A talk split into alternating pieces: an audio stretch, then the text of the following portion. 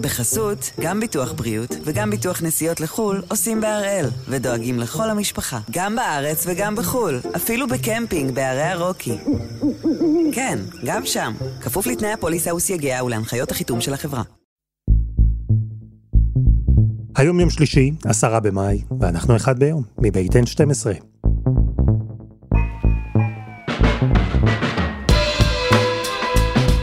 אני אלעד שמחיוף ואנחנו כאן כדי להבין טוב יותר מה קורה סביבנו, סיפור אחד ביום, כל יום.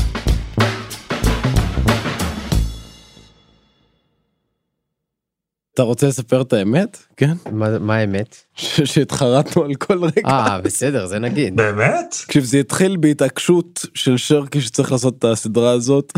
לא. אחרי היום הראשון בשטח הוא הבין שזו טעות הכי קשה שהוא עשה בחייו. די. ביום הראשון אתה הבנת שזו הטעות הכי נכון, קשה נכון, שלך. ואני ביום השני הבנתי. זה נכון. תגידו רק שאפשר, שאנחנו גם נקליט את כל הדבר הזה. הפעם, בטח כבר הבנתם, משהו קצת אחר. שיחה משותפת עם יאיר שרקי ומוחמד מג'אדלה על סדרת הכתבות שלהם שמשודרת השבוע במהדורה המרכזית. נדבר על הריבים, גם אלו שהם מול המצלמה, אבל גם על אלו שמאחוריה, על התובנות, וגם על אותם רגעים שבהם הם לא הצליחו להתאפק, הניחו בצד את העיתונאי והוציאו החוצה את האדם. בעיקר את המגזר שממנו האדם הזה מגיע. יאיר ומוחמד, שלום. שלום לך. מי יגיד שלום ראשון? אהלן. או הנה. איך, איך נולד הרעיון? אה, לא יודע, אני חשבתי שזה מעניין לעשות כתבה שגם אם היא לא תציין שנה ל... כן תתעסק בשנה האחרונה ביחס ליהודים ערבים, גם אפרופו הפרעות אה, ממאי האחרון וגם אפרופו ממשלה, לראשונה עם ערבים בקואליציה. אה, וחשבתי שיהיה מעניין לעשות את זה לא לבד אלא עם מוחמד וזהו. תקשיב האמת ששרקי ואני כל הזמן אחרי אתה יודע אחרי ההופעות ותוכניות וכאלה מדברים. ולא פעם אחת אה, יצא לנו אה, להיכנס ל- להיקלע לוויכוחים מאוד מעניינים. ובחלק מה, מהוויכוחים האלה גם אנחנו יוצאים עם הרבה שאלות לגבי אתה יודע אני אומר משהו הוא אומר משהו ואז אומרים אבל אולי השטח לא ככה אולי המציאות היא לא כזאת. והאמת שבשנה החולפת היה שני מצבים או היו לנו שני מצבים שני מצבי קיצון הייתי אומר. אה, השפל באירועי מאי הכי קשים שלפחות ראינו בתקופה האחרונה. ופסגה אפשר לכנות את זה ככה לפחות למי שרואה את זה ככה שזה לראשונה הערבים נכנסים לקואליציה. וזה שני מצבים כל כך מנוגדים שקרו בשנה אחת ולכן יצאנו לבדוק עד כמה המציאות החדשה והמורכבת הזאת בשנה הזאת שינתה איזה משהו אה, בשטח. שרקי, שאתה אומר שעלה לך הרעיון והתבשלת איתו כבר הרבה זמן ואמרת לא לבד אלא עם מוחמד. מה, מה סקרן אותך? מה השאלה הגדולה שרצית לברר? תראה, אני לא יודע אם, לא יודע אם זה פוליטיקלי קורקט להגיד את זה ככה, אבל uh, כאילו התחדש גל הפיגועים, וכאילו ההבנה שאנחנו בבת אחת, אני זוכר בלילה של הפיגוע בחדרה, כאילו איך בבת אחת כל ה... האשליה מתנפצת. כאילו פתאום אנחנו היינו עסוקים באלף דברים ופתאום טאק. ואמרתי כאילו אי אפשר לברוח כל הזמן מהדבר הזה כאילו מהחיים האלה בין המלחמות בין המאורעות בין אה, שומר החומות ההוא לשומר החומות הבא או לא משנה איך יקראו לו. זהו אז חשבתי שמעניין להתעסק בחומרים האלה. אתה בעצם אומר איך בשנייה הערבים שהיו לפחות חלק גדול מהיהודים בשנה האחרונה חשבו שאפשר עוד לקבל אותם בתוך הקואליציה וזה אנחנו פוגשים אותם שוב הפעם כ, כמפגעים כן, בחדרה ובאר שבע ו... אבל הזיכרון לא כל כך קצר כלומר אני גם זוכר מה היה פה במאי שעבר וכאילו הכניסו את זה לאיזה קופסה ופשוט שכחו מהדבר הזה או, או היה לנו נוח להתעלם. עכשיו אנשים מסתכלים על הפריים הזה ואומרים הנה ערבי ויהודי יצאו לעשות כתבה טוב בטח זה משהו על דו קיום. אני לא חושב בשום צורה שזה זו סדרה על דו קיום וזה לא סדרה שאלו אותי אם חזרתי אופטימי או עם בשורה לא. זו סדרה על הקיום עצמו לא על דו קיום ואתה יכול לראות את זה הפרק הראשון אנחנו בלוד. ביחסים שבין ערבים ויהודים בלוד הפרק השני זה ביחסים שבין הבדואים למדינה. והפרק השלישי הוא היחסים הפנים ערביים אנחנו נמצאים אצל מנסור עבאס בבית ואנחנו נמצאים עם איימן עודה. כלומר. זה לא שבאנו להציג פה איזה אוטופיה במסגרת הפריים הזוגי הזה. אבל מה שהיה מעניין, שיש מקומות שאני לא הייתי יכול להגיע אליהם. ויש מקומות שגם שאני לא יכולתי, לא כן. היה יכול להגיע אליהם. ו, ושנינו ביחד, אתה יודע, אני נכנס לגרעין התורני בלוד. זו הייתה פעם ראשונה שערבי דורך שם. ושרקי נכנס למסגד של מנסור עבאס. ו, וזה פשוט מאוד לתווך מציאות מורכבת כל כך, מנקודות מבט שונות, ולשבת שם ולדבר עם האנשים, אלה שאתה מסכים איתם או לא מסכים איתם, ולחזור הביתה או לחזור לחדר העריכה עם הרבה הרבה הרבה הרבה שאלות בעיקר ולא תמיד תשובות אבל עצם העובדה שאתה מגיע לשם אתה שואל את השאלות הקשות. גם אני ושרקי התווכחנו בשטח והתווכחנו ב- בחדר העריכה. מה חשוב יותר מה חשוב פחות מה מייצג את המציאות יותר מה מייצג את המציאות פחות. אבל עצם ה... ה- אתה יודע אני אומר המציאות הזאת ש, שבישראל בשנה החולפת במיוחד היא כבר לא מחדרה עד גדרה. המדינה אחרי אירועי מאי צריך להגיד לטוב או לרע הבינה שיש פה חברה ערבית שצריך לבדוק מה הולך שם הפשיעה והאלימות. כל התופעות הקשות שראינו וההשתלבות הפוליטית הבהירה לכולם שאי אפשר כבר לדבר על המציאות במדינה הזאת רק במה שקורה בחברה היהודית אלא שיש פה חברה נוספת ו- וזה בדיוק כל הסיפור אני ושרקי נכנסים גם שם וגם כאן כדי להבין מה, מה המציאות הזאת איך השנה הזאת עברה ולאן אנחנו יכולים להגיע. יש גם יתרון בזה שאנחנו באים ביחד במובן שמי שעונה לי יודע שגם מוחמד מקשיב והפוך. כלומר למשל הפער הזה בין עברית לערבית שתמיד מטריד אותי האם יש פער כזה. אם אפשר להגיד משהו שהוא נעים לאוזני הטלוויזיה הישראלית ואחר כך לדבר למגזר הערבי בשפה אחרת. ומנסור עבאס לא יכול לעשות את זה כשגם אני מקשיב וגם מוחמד מקשיב ולהפך מרואיינים כי הוא יודע אחרים. שאני יודע מה העמדה המקורית שלו בערבית אז הוא לא יכול. סליחה שאני אומר את זה הוא או איימן עודה לא יכולים לחרטט את שרקי בתור העיתונאי היהודי שעכשיו בא לראיין אותו זה לא עוד רעיון קלאסי זה רעיון שגם הצד שלך גם זה שראיין אותך מאות פעמים בערבית ויודע בדיוק מה אתה חושב על הסוגיה הזאת מקשיב לך ויודע שאם אתה לא תענה בתשובה שאתה גם עונה בערבית הפעם בעברית זה לא ייגמר בטוב. אבל אני רוצה לשאול אותך מוחמד דווקא, כי, כי, כי שרקי ואני מגיעים מהראש היהודי, שבו כמו שאתם אומרים, אתה רואה את הערבים של אה, מאורעות מאי, ואתה רואה את הערבים של שיתוף הפעולה בקואליציה, ואתה מנסה לגשר על, ה, על הפער הזה שבין המחבלים מצד אחד שרוצים להרוג אותך, לבין האנשים שרוצים לשתף פעולה ולעבוד ביחד. מעניין אותי איך אתה הגעת לזה, כלומר, באת, אמרת גם אנחנו, גם אני באתי ללמוד. איזה שתי זוויות של יהודים אתה ראית, או רצית לראות? אני אגיד לך, זה לא רק שאני למדתי על, על הזווית היהודית, אני גם למדתי על הזווית הערבית. זאת אומרת, לרוב כשאני מדבר בערבית, בתקשורת הערבית, עם אה, תושבת לוד, היא אומרת לי אנחנו מאוימים מהגרעין התורני, כן? ממה שהם מכנים בלוד המתנחלים. וכשאנחנו מגיעים הביתה, היא אומרת לי לא, זה לא רק זה, בעברית. אומרת לה, אנחנו, אנחנו, המצב שלנו הוא יותר גרוע. השכן היהודי שלי מאוים אולי מהערבי, אני מאוימת משניהם. אני מאוימת מהפשיעה והאלימות בחברה הערבית, ואני גם מאוימת מהשכן החמוש שאני חושדת שאולי הוא ישתמש. בנשק הזה נגדי. אני יש לי בן אחד בן חמש בנות, אני לא מוכנת שאני אפסיד אותו?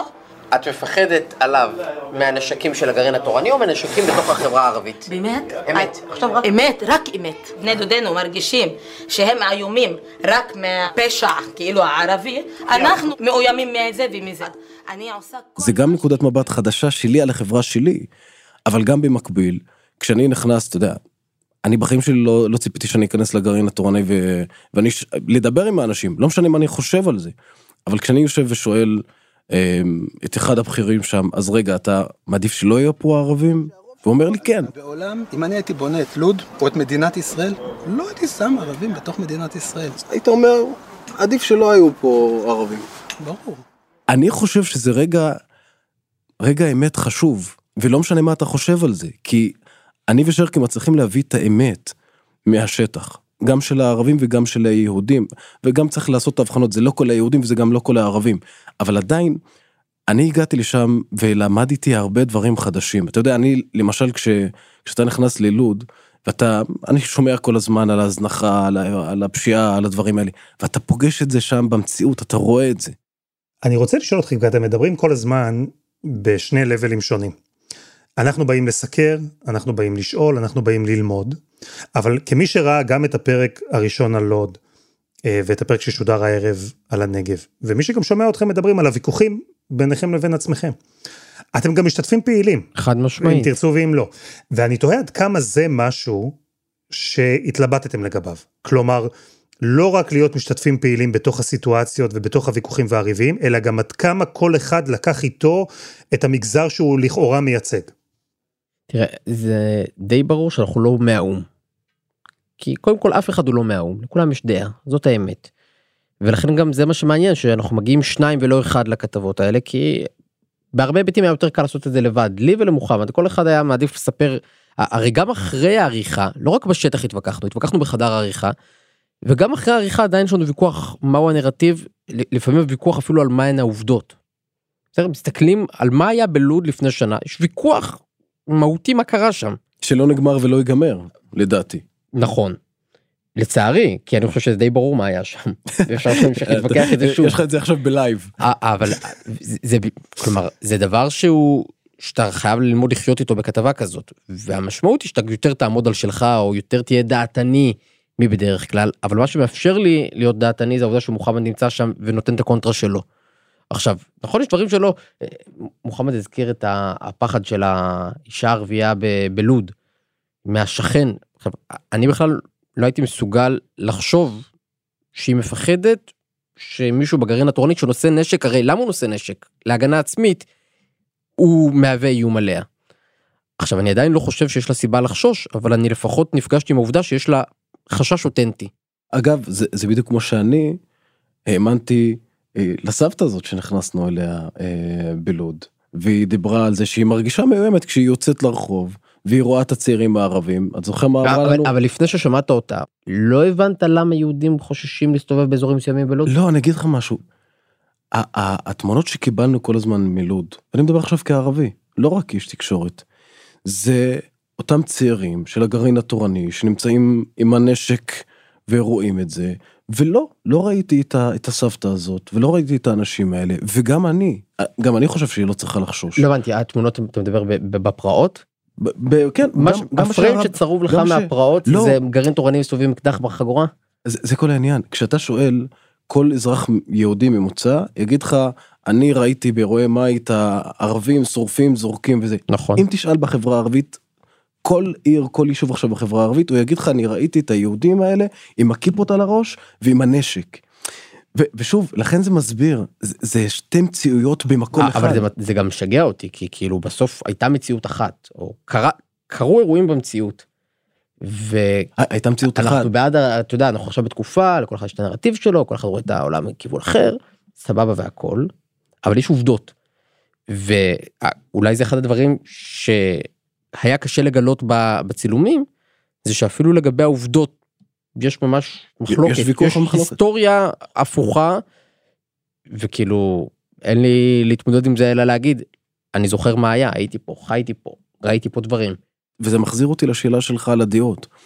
זה לא שאנחנו עמדנו שם וכל אחד אמר את הדעה שלו, אנחנו פשוט יצאנו מכל בית עם כל אחד עם דעה, ואתה יודע, הדעות האלה התנגשו אחת בשנייה, ועמדנו שם ברחוב ובמקרים, אתה יודע, אני אמרתי לשרקי, פה לא ייתנו לערבי לקנות בית, ואז הוא אמר לי בוא נלך לבדוק את זה. ו... ובדקנו את, הד- את הדברים האלה. אני, אני מוכרח להגיד שבחלק מהסיטואציות צדקתי ובחלק אחר שרקי שכנע אותי. וואה, זה לא אומר- מוקלט? זה, זה, זה לא אומר ש, שאני ויתרתי לו עדיין. אבל, אבל היה שם ויכוח כן שהמטרה שלו הייתה באמת לחשוף ולגלות את האמת אבל גם להביא אותה לאנשים שיושבים בבית ו, ומהבחינה הזאת אני חושב שהצלחנו לא בזה שנרטיב ניצח את השני או משהו כזה לא אלא שהאנשים שהכירו מציאות אחת או נקודת מבט אחת עכשיו יודעים שיש יותר מאחת כזאת. אתה יודע אחד הדברים אלעד כשנכנסנו למנסור עבאס הביתה והוא החזיק את התינוקת שלו את הילדה שלו מרים. הנה שרקי אפילו זוכר את השם.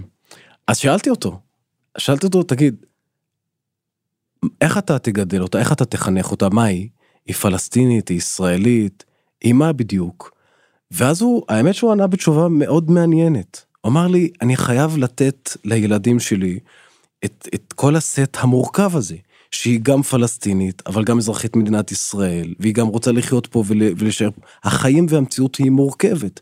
ואם אני אגיד לה את רק ישראלית או את רק פלסטינית, אז אני אשקר לה, ואני לא אתווך את המציאות המורכבת הזאת. אתה, אתה יודע, אני תמיד אומר, להיות יהודי בישראל זה הדבר הכי קל. זאת המדינה שלך, אתה פה הרוב, אתה שולט בצבא, אתה שולט במשטרה, אתה שולט, במש... אתה שולט בהכל. ואתה צריך להכיל אותי, כי אני המיעוט הלאומי פה, שבעצם בא ואומר, חבר'ה, החיים שלי קשים מאוד. אני מתואר כל יום בבוקר, אני מסתכל על המציאות, ואני לא בטוח עד כמה באמת המדינה הזאת רוצה שאני אזרח בה. עד כמה אני באמת חלק מהמדינה עד הזאת. כמה באמת אתה רוצה להיות אזרח בה. אגב, זה חלק, מה, זה חלק מהדיון, כי ברגעים מסוימים אתה אומר, די נשבר לי, אני לא רוצה להיות פה. אבל, אבל אתה מבין, אתה זוכר מה היה לנו בלוד? הערבים לא יוצאים מלוד, זה לא בגלל שהם רוצים להישאר, אין להם לאן ללכת, כן? בוא, בוא נגיד את האמת. אנחנו לומדים מכם גם עכשיו. אנחנו גם נצמדים לאדמה עכשיו, זהו. עידן חדש.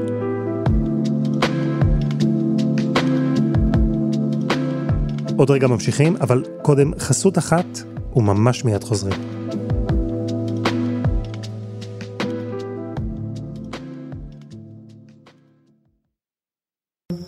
בחסות, גם ביטוח בריאות וגם ביטוח נסיעות לחו"ל עושים בהראל, ודואגים לכל המשפחה, גם בארץ וגם בחו"ל, אפילו בקמפינג בערי הרוקי. כן, גם שם, כפוף לתנאי הפוליסה וסייגיה ולהנחיות החיתום של החברה. אתם יודעים מה אני תוהה? כי, כי בעידן שבו כבר עשרות שנים מדברים על פתרון, על הרבה פתרונות. נשמע לי שאתם יצאתם למסע וחזרתם ממנו עם איזושהי הבנה שלא רק שאנחנו בכלל לא קרובים לפתרון, אלא אנחנו עדיין לא גיבשנו את המושגי יסוד של הבעיה.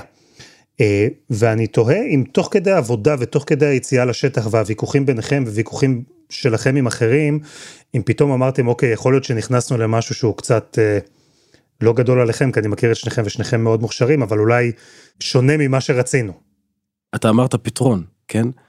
זו מילה כל כך יפה, אבל בואו נהיה קצת כנים. הפתרון פה הוא רק להביא, רק עצם ההבנה הזאת שאנחנו לא קרובים לפתרון. כי אין מה לעשות. הרי מה זה הפתרון מבחינתי? הפתרון יתחיל ביום שאני בתור ערבי, אני אבין ממש לעומק את החששות שלך כיהודי, את ההיסטוריה שלך, את למה אתה נמצא פה, ואני אכבד את זה. אני אכבד את יום העצמאות שלך, אבל אתה גם צריך לכבד את הנכבה שלי, שם מתחיל הפתרון מבחינתי. ברגע הזה שהפלסטינים והישראלים יקבלו אחד את השני, בלי לנסות לבטל אחד את השני, אני חושב ששם מתחילים בכלל לדבר על פתרון. יבינו אחד את השני. כן, כן. זה, זה כל העניין. אה, אתה, אני לא צריך לח... תקשיב, אתה זוכר, אתה שאלת את איימן עודה, שאלה מאוד, מאוד מצוינת לדעתי, כשדגלי ישראל מאחוריו בחיפה. שאלת אותו, מה אומר לך יום העצמאות? והוא ענה, הוא ענה בכנות, אמר תקשיב אנחנו היינו פה לפני 48, 70 אלף, הפכנו להיות אחרי 48 אלף 500, אין לי על מה לשמוח ביום הזה. והוא כעס שאני מחייך. נכון, זה, זה נכון, כי אבל- אני יכול להבין יום אותו. העצמאות הוא יום שמח אצלי. נכון, הוא, הוא יום שמח עבורך, אבל הוא, זה יום עצב של הפלסטינים. העניין פה הוא לא מה, מה אתה מרגיש, אלא לכבד את ההרגשה הזאת. ברור שתוך כדי הצילומים, בדיוק בגלל שיש התנגשות של נרטיבים ושל גם מהן העובדות, אבל גם מה ה framing של המציאות ואיך אתה יכול להסתכל עליה. ובגלל שזה לא, אתה יודע, באיזה נושא שוליים שאפשר, אתה יודע, אפשר לדון כל מיני אה, נושאים אה, בין, בין שמאל לימין, בין דתיים לחילונים, אתה יודע, זה דיונים ש, שהאמת היא, יותר קל לי לראות אותה איפשהו באמצע, איזושהי סינתזה. פה מדברים על הנושא הכי כבד, הכי ליבתי, כאילו החיים שלנו על האדמה הזאת. כאילו פה המצלמה דולקת ופה אתה לא יכול לפספס כאילו. ברקע של הוויכוח בסוף בין שני אנשים שמצטלמים באוטו או בשטח, לכל אחד יושב מאחורה המקום ממנו הוא בהיסטוריה, העם שלו, צדקת הדרך שלו. במובן הזה אני כן מסכים איתך ש, שהרבה פעמים תפסתי עצמי בתוך הצילומים ואמרתי וואו למה נכנסנו בכלל. אני אשאל אתכם שאלה שהיא כאילו קלישאה, אבל לפי מה שאתם אומרים היא חשובה. כי יכול להיות מצב שבו אתה שומע שהפרטנר שלך, הבן אדם שאתה עובד איתו ואתה מכיר אותו, הוא רואה את המציאות בצורה כל כך שונה, שזה קצת תופס אותך לא, לא מוכן. והקלישאה היא האם הופתעתם. אבל אני חושב שיש פה ערך, כי כשמוחמד מתאר את אותה מציאות אבל נרטיב שונה לגמרי, וששרקי מסתכל על אותה מציאות ורואה נרטיב שונה לגמרי, איך אתם הרגשתם אחד עם השני? פתאום אמרתם, וואו, אני בכלל לא היה לי מושג שככה הוא והמגזר שהוא לכאורה מייצג, זה, זה, ככה הם רואים את המציאות? תקשיב, היו לי כמה הפתעות בשטח, על דעותיו של שרקי, כן? אני לא הופתעתי ממך. זה גם לא שאלה של הפתעה, אה, כי אתה יודע, אנחנו חברים, אנחנו צוחקים, אנחנו מדברים הרבה. וזה לא עומד בסתירה בעובדה שאנחנו כנראה לא מסכימים כמעט על שום דבר בהקשר הזה. כאילו כן אני חושב שאתה... כמעט שום דבר, זהו. כמעט שום דבר. תראה, אפילו בנגב שיכולנו יכולנו להסכים בנגב על זה שהמשטרה והמדינה צריכה להיות שם יותר. ואני חשבתי שהגענו לקצת הסכמות. ו... מעטות מה זה לגבי הגמל שם. הסכמתם שלא להסכים. לא אבל אה, בצורה אמיתית רצינית אה, כאילו אני לא חושב שיש סתירה בין, ה, בין היחסים היומיומיים לבין העובדה ש...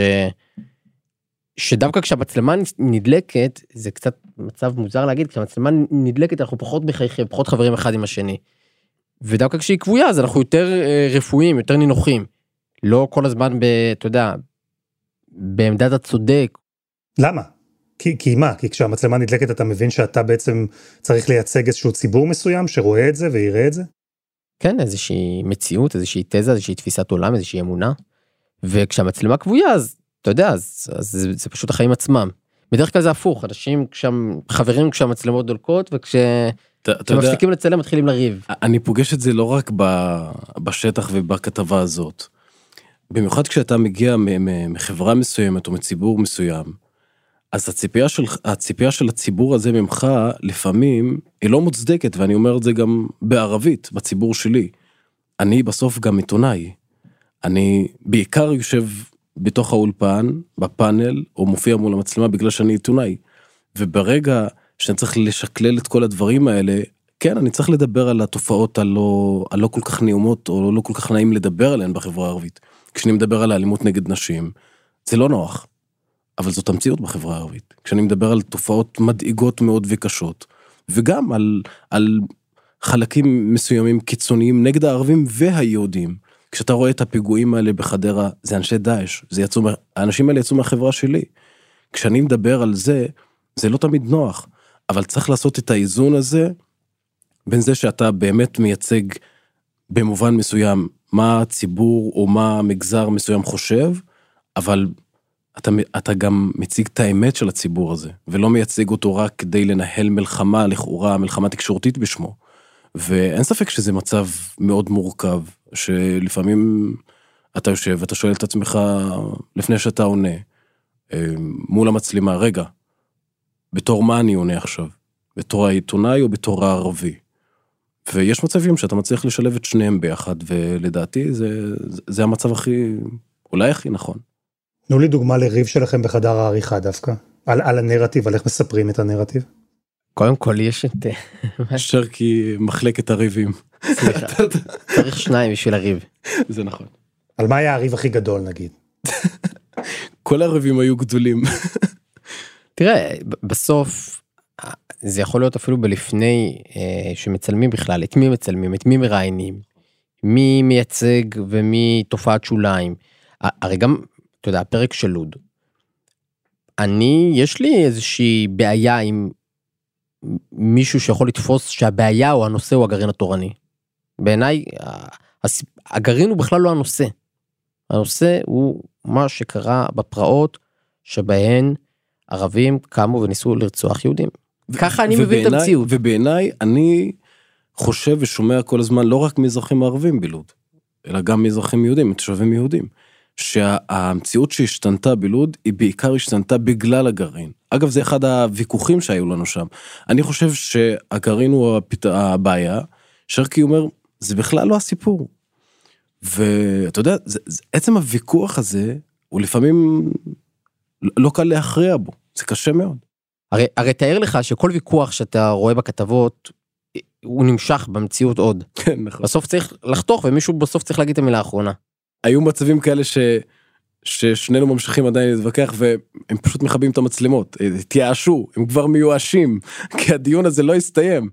אז, אז אני רוצה לקחת אתכם כ, כ, כמיקרוקוסמוס לתופעה כולה, הגדולה. איך אתם פתרתם את המחלוקות ביניכם? זאת אומרת, הלכנו מכות ואני ניצחתי ולכן... אה, תקשיב, במציאות אני לא בטוח ש... לא, אני אגיד לך משהו. קודם כל צריך להגיד, ניצחה עלינו אה, העורכת נועה אוכרמן, שהיא מנהלת את מחלקת הדוקו של החדשות.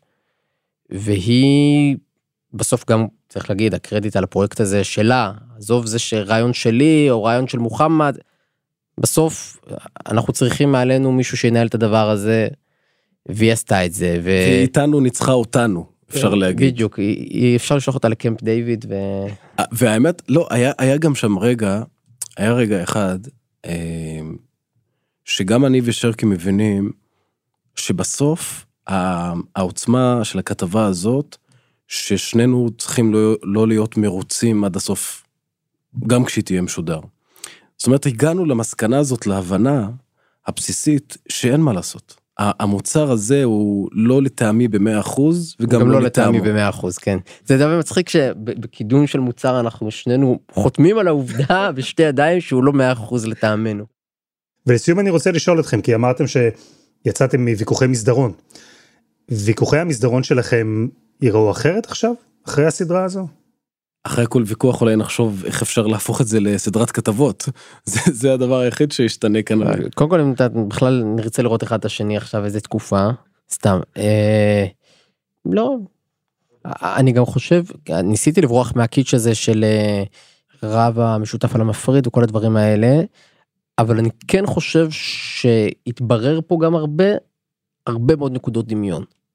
כאילו אני חושב שבמובנים מסוימים בנושאים מסוימים מוחמד ואני מבינים אחד את השני יותר מהרבה קולגות פה במערכת.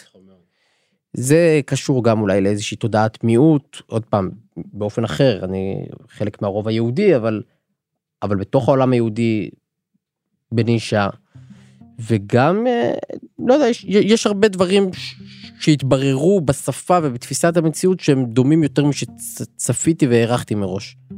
למרות ש, שהוויכוח בסוף על העובדות קיים ונוקשה.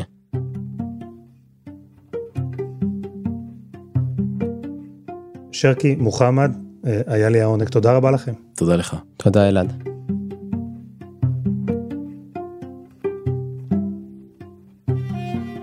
וזה היה אחד ביום של N12. מחכים לכם בקבוצת הפייסבוק שלנו, פשוט חפשו אחד ביום הפודקאסט היומי.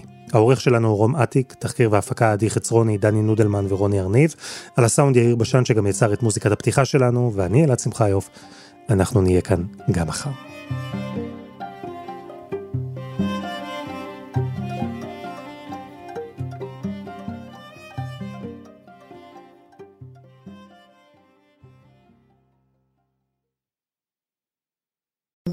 בחסות, גם ביטוח בריאות וגם ביטוח נסיעות לחו"ל עושים בהראל, ודואגים לכל המשפחה, גם בארץ וגם בחו"ל, אפילו בקמפינג בערי הרוקי. כן, גם שם, כפוף לתנאי הפוליסה וסייגיה ולהנחיות החיתום של החברה.